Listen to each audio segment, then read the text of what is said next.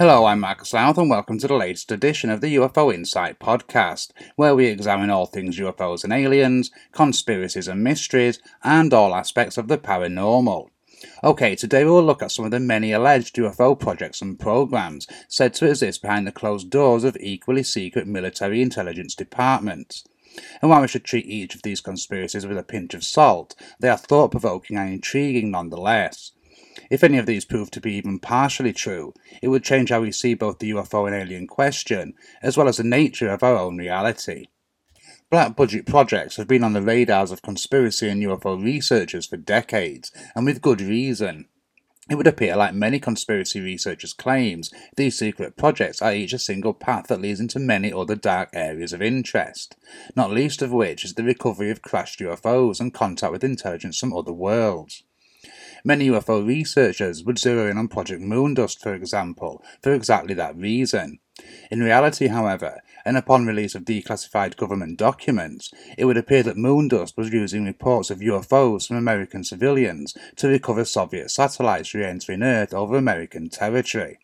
However, in a world of secrets within secrets, it would also appear that while this is most likely very true, those other reports would certainly go somewhere and there are very few who might have access to each of these apparently unconnected departments and projects, and more importantly, their findings and data, would very likely see the dots and know how to connect them.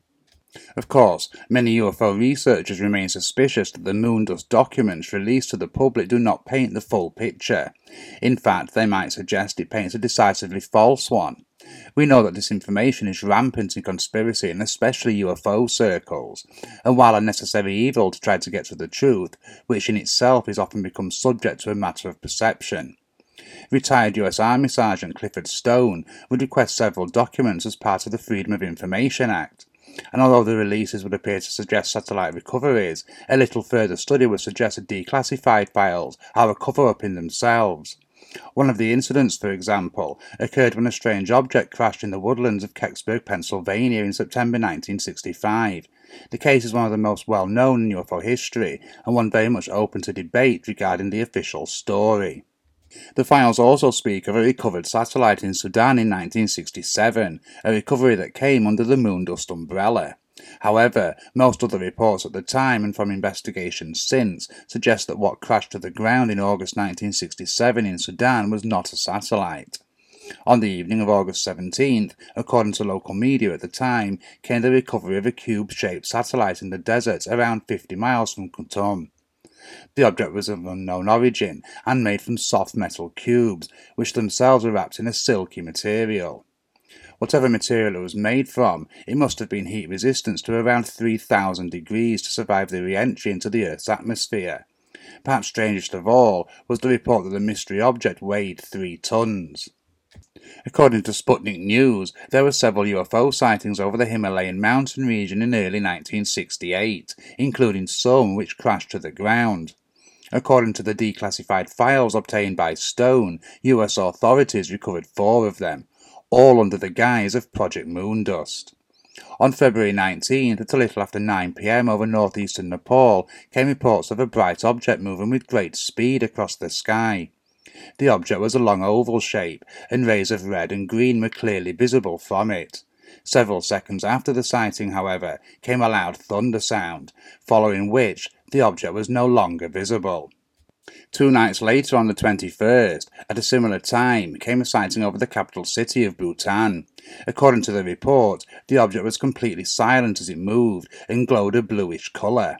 It appeared to have emerged from the mountainous regions of Tibet. On March 4th came a similar sighting of a glowing white object flying over an Indian Air Force base. The incident occurred in broad daylight at 1 pm. Shortly after the sighting, came two blasting sounds, which were followed by the sight of white smoke. Three weeks later, again over Nepal on March 25th, came the sighting of a huge metallic disc. It was around six feet across and four feet in height and was discovered in a small crater. Another witness was told of seeing white light go streaking across the sky before hearing two blasts and seeing white smoke. The details are almost a match of the apparent crash near the Air Force Base. Although the exact date is uncertain, sometime in 1968 came the recovery of a dome-shaped object from under the waters off the coast of Cape Town in South Africa. Despite the extreme heat the metallic object was undoubtedly exposed to, there were no signs of damage to its exterior, nor were there any signs of corrosion. According to the results of studies conducted by NASA, the mysterious object was constructed from pure aluminium. Furthermore, the ultimate findings were that their studies provide no clue as to the origin or function of the object. The recovery of yet another similar object from an unknown desert somewhere in South America occurred during 1970. According to the report, locals recalled seeing a metallic sphere come falling out of the sky before vanishing from sight. There were then three loud explosions. Further still, by the time US authorities reached the wreckage five days later, it was still burning. They discovered several pores that had melted shut due to the intense heat. In May 1970 in Bolivia, newspaper reports would tell of a metal egg-shaped object that fell out of the sky. US authorities would offer to assist the Bolivian military in their recovery of the object. What the object actually was is not on record, nor is where it would end up. The person behind the release of the aforementioned documents, Clifford Stone, not only has a history in the United States Army, he claims to have been part of several of these recovery missions. And what's more, their findings, which often included the bodies of non-human entities, remained secret. He would state before his death in 2014 that while they were carrying out such missions, they were telling the American public that there was nothing to it. And not just the American public, but the rest of the world, whose own governments, he claimed, would act in kind. Stone would claim he would receive training in the Nuclear, Biological and Chemical Weapons Crisis Response Team. There was no mention of UFOs when such recovery missions came up, however. The person would be handpicked by somebody to be a part of the team, and that somebody wasn't an Army official. Stone would further state that the debriefing to these missions was always along the lines of recovering a Soviet spacecraft or stealth aircraft. On numerous occasions, it was perfectly obvious to Stone and every other member of the unit that what they were dealing with was not Soviet. Furthermore, it was most likely not terrestrial at all. Stone would also state that it wasn't the intention of Project Moondust to recover UFOs. However, as such vehicles would fall under its remit, they often did so, and they carried out their work under the guise of recovering Soviet or their own secret technology. Stone would further state that anyone who saw the crafts knew better. From the information volunteered by other whistleblowers, if we accept them as genuine, we know there are more elite teams of recovery units put together for that sole purpose, and ready to move at a moment's notice regardless of their location. It would seem then that Project Moondust, which has its roots in the 1950s, served as a safety net. During that time, the UFO craze was just gaining ground throughout the American populace. The realities of the Cold War, on the other hand, were beginning to hit home solidly. It is highly likely that these projects genuinely began to seek out such Soviet technology. At the same time, however, they would manage to capture any other UFO debris, such that might have otherwise remained unknown to them. They would use the public's heightened fear of aliens from outer space to kill two birds with one stone. It also perhaps allowed them to identify certain military personnel who would be of use for future projects, projects that highlight the connections, crossovers, and indeed false trails, trails that manage to hide the truth, sometimes in plain sight.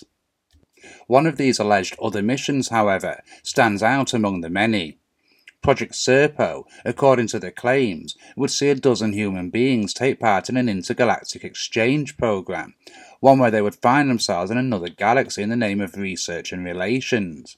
What's more, this project dates back to the beginnings of the modern age of UFO incidents and the infamous Roswell crash. Perhaps, when the beginnings of Project Serpo are taken into account, it explains the bizarre and shoddy way the military would deal with the press releases at the time. There is a strong argument that the admission retraction fiasco was a means of creating a distraction, a double bluff of sorts. The information on Project Serpo comes courtesy of an anonymous retired high-level employee of the United States government. He would send the information to a UFO discussion group, itself headed by former US government employee Victor Martinez. If the US government allowed a certain version of events to enter the mainstream, events they were publicly in opposition to, then that might imply that the reason was to create a buffer between the real details of the Roswell incident and what the public believed to be true. According to the claims, two alien craft came crashing to Earth that evening over the desert outside of Roswell. The second craft, however, would lay undiscovered until some time in 1949. The military would retrieve much more than just an alien craft, though. The wreckage of the first Roswell crash contained not only the crew members, but a surviving alien pilot. According to the anonymous source, the surviving extraterrestrial was found hiding behind a rock. After declining food from the military, it accepted and drank water before it was transferred to a Los Alamos base. Including the surviving being, a total of six extraterrestrials would make the journey, the dead aliens going into the recently developed deep freeze storage. Whether the aliens' decision to accept water is of any importance is unknown, but it does suggest, assuming the source's story is true, that these extraterrestrials, at least in this instance if only in part, share some biological and genetic makeup with ourselves. The creature would live for five years under the supervision of the United States military before its death in 1952. According to the source, a technological device of the Ebens allowed these talks to proceed in English. The Ebens wished to retrieve their fallen pilots. The US military had kept these beings in biological storage following their studies of them. The Ebens would indeed take their dead crew home. More than that, though, the two sides agreed a bizarre exchange program. A program that would see 12 American military members leave with the Ebens on their return journey. A single Eben would remain with the Americans throughout the program. The top secret mission left Earth in 1965 on their way to the planet Serpo in the Zeta Reticuli star system. Incidentally, Serpo was the crew's name for the planet. The Ebens referred to it as Eben. Twelve military members would make up the crew for the mission. Two members each from the Navy and Army ranks, along with eight members of the United States Air Force. According to the source who would years later leak information of the mission, each of the 12 crew would have their identity erased from all records, both civilian and military. They literally ceased to exist overnight. Even after selection, the 12 crew would undergo six months of intensive, invasive, and secretive training. This would also include learning how to use the communication device so they would be in contact with Earth. The mission was to last 10 years, upon which they would return to Earth. However, communication would prove to be difficult, with many technical difficulties arising. Five years into the mission, Earth lost communication completely. Fearing the entire unit dead or trapped somewhere in space, the mission was close to abandonment. Then, out of nowhere, communication would open and the crew, at least the surviving members, returned to Earth in 1978. Of the 12 people that made the journey to Serpo, only 8 would return. Two of the original members had died during the 13 years they had been away. Another two members had opted to stay on the planet. The eventual top secret report runs to over 3,000 pages in length and contains some remarkable detail. As far as most researchers are aware, no leaking of the actual report itself has ever taken place. All eight of the returning crew members would enter strict quarantine for a year. While there, they informed their superiors of their experiences and findings. The journey to the Ebens' home, some 39 light years away, had taken only nine months. Two moons flanked the planet, whose days were the equivalent of 43 hours long. The heat of the planet would prove to take the most adapting to, and was bordering on extreme for human beings. The human crew finally settled in the planet's uppermost northern region, where the climate was better suited. Further, according to the anonymous source, the crew would speak of time being the key difference between humans and the Ebens. They didn't judge or account for time in the same way humans would. Their daily lives would revolve around the movement of the central sun. All of the Ebens' food came from large biodome-like structures, which they would grow and harvest themselves. They were the only intelligent life on the planet, and while other animal life forms did exist, the Ebens did not at all associate them with food. The Ebens themselves would most often live in small communities, relatively spread out from each other. While order very much existed within these communities, crime was not an issue, nor was money. Distribution centres existed in places of shops, with goods and produce issued upon request. Not all aspects were different, however. The family unit as we know it exists among the Ebens, as does the desire for entertainment, music, and team games. All eight of the crew who returned from Serpo would suffer a lifetime of illness in the following years. This is thought to be due to exposure to radiation during the space flights. Radiation was something that the Ebens apparently were immune to. According to the anonymous source, the last surviving member of the mission died in 2002. So, what to make of such bizarre and off the wall claims as Project Serpo? They are not the only claims of interaction between aliens and top level persons of the world's governments, not to mention secret CIA time travel experiments and even alien human hybrids.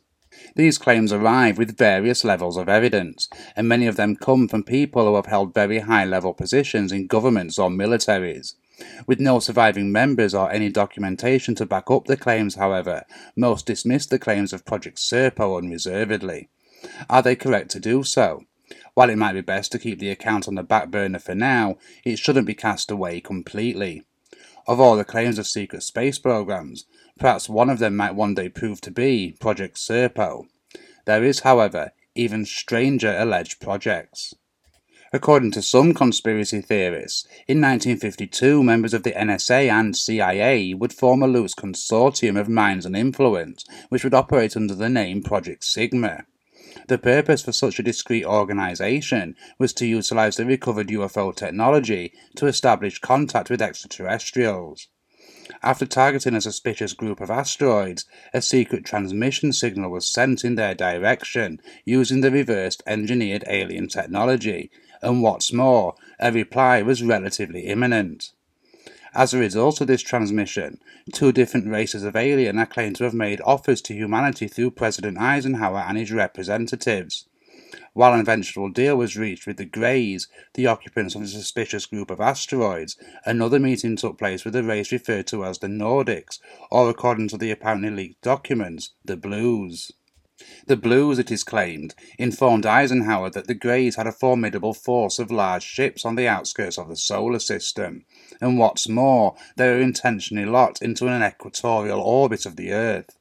While not offering the type of technology that Eisenhower was seeking, they did offer ways to achieve clean and free energy and spiritual learnings to advance humanity.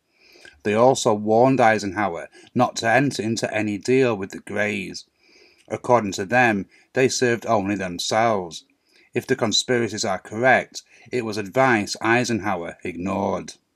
According to the claims of the alleged 1954 deal with the Greys, they were happy to share technology with these human representatives, but they required unrestricted access to human DNA so that they could develop a human Grey hybrid in order to combat their own DNA's extreme degradation. Some researchers and abductees claim that the Greys can no longer reproduce without access to human beings, in particular female humans who act as incubators. The Greys would promise no harm would come to any citizens who were tested, and furthermore, no memory of the abductions or procedures would be available to them.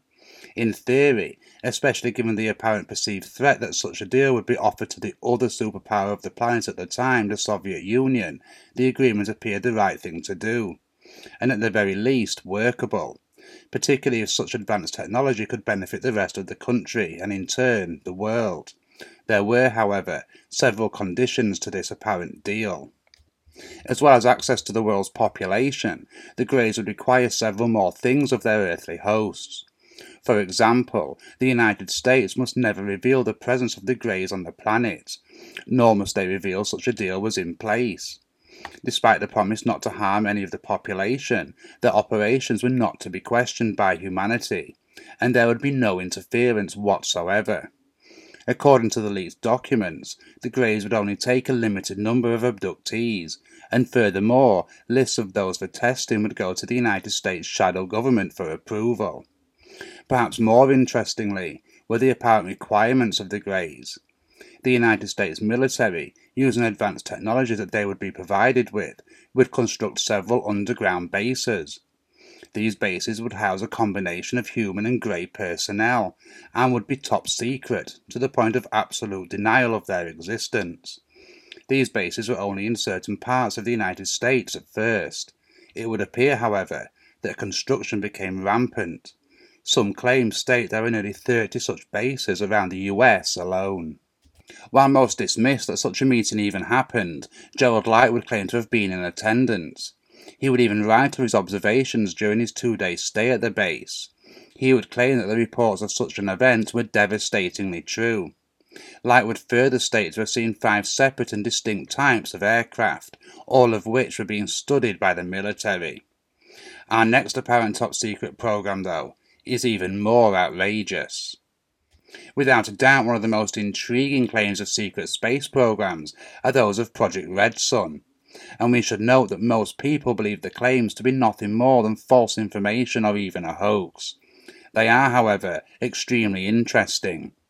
In September 2016, NASA scientist Jeffrey Sheehy, who is a senior technology officer of NASA's Space Technology Mission Directorate, stated that although the technology did exist to reach Mars as far back as the 1970s, the technology to maintain a human presence on the Martian surface just simply didn't exist. Some people, however, believe that only the first part of that statement is true. Around the same time, Italian UFO researcher Luca Scantamburlo released a report of a manned mission to Mars back in 1973. He claimed that the information had come to him via whistleblower and pilot on the alleged mission, William Rutledge. There had been several information gathering missions to Mars between 1970 and 1972, according to Rutledge, all launched from secret locations in South America and were joint efforts between America and the Soviet Union. The 1973 mission's sole purpose, though, was to land on the Red Planet. The crew consisted of Rutledge, an American astronaut, and a Soviet cosmonaut. Shortly after this release of information by Scantamburlo, a three minute piece of footage appeared on the internet. It claims to be leaked video of the 1973 mission to Mars aboard the ISV Columbus. While the footage is in all likeliness a hoax, it does have an air of authenticity about it. At the very least, it is impressive footage regardless of where it came from. As for the claims made by Rutledge, perhaps his response to being the whistleblower sums it up best when he said, What can NASA or the United States Air Force do now? Blocking or suing me would be an acknowledgement. They can speak of hoax or fiction. Although considerably less credible than Rutledge and Scantamburlo, a woman known only as Jackie claimed live on air on Coast to Coast Radio in 2014 that she had seen with her own eyes humans on Mars in 1979 while she had been an employee with NASA. Her job was to download streaming data, describing herself as being part of NASA's downstairs team. She claimed that via a live feed she witnessed men in spacesuits walking on the surface of the red planet. Although Jackie claimed that a further six NASA employees also witnessed this event, no one stepped forward to back up her claims. It has been a long running rumour that NASA and other such bodies are vastly further ahead than they admit. Their capabilities in space travel and technology are arguably far beyond what the public realises it isn't too much of a stretch of the imagination to think that perhaps these types of missions were going on in secret. What we should make of all and any of these conspiracies is very much open to debate. As we mentioned at the start, such claims have to be treated with a pinch of salt. What if there is, though, even the tiniest element of truth to any of these accounts? What would that mean to how we view the world around us, and indeed the possibilities of things we thought were still many light years away? There is certainly a lot to think about. However, for the time being, proof of these projects and programs remains elusive. For now, though, I will simply thank you for joining me and be sure to leave any thoughts in the comments and check out the links for any further reading on some of the cases and theories we have been discussing here today. Remember to subscribe to our channel and follow us on social media to keep up to date on future podcasts, articles, and videos. And if there is anything that you want us to feature on a future podcast episode, simply get in touch with me at marcus at ufoinsight.com. Until next time, goodbye and take care.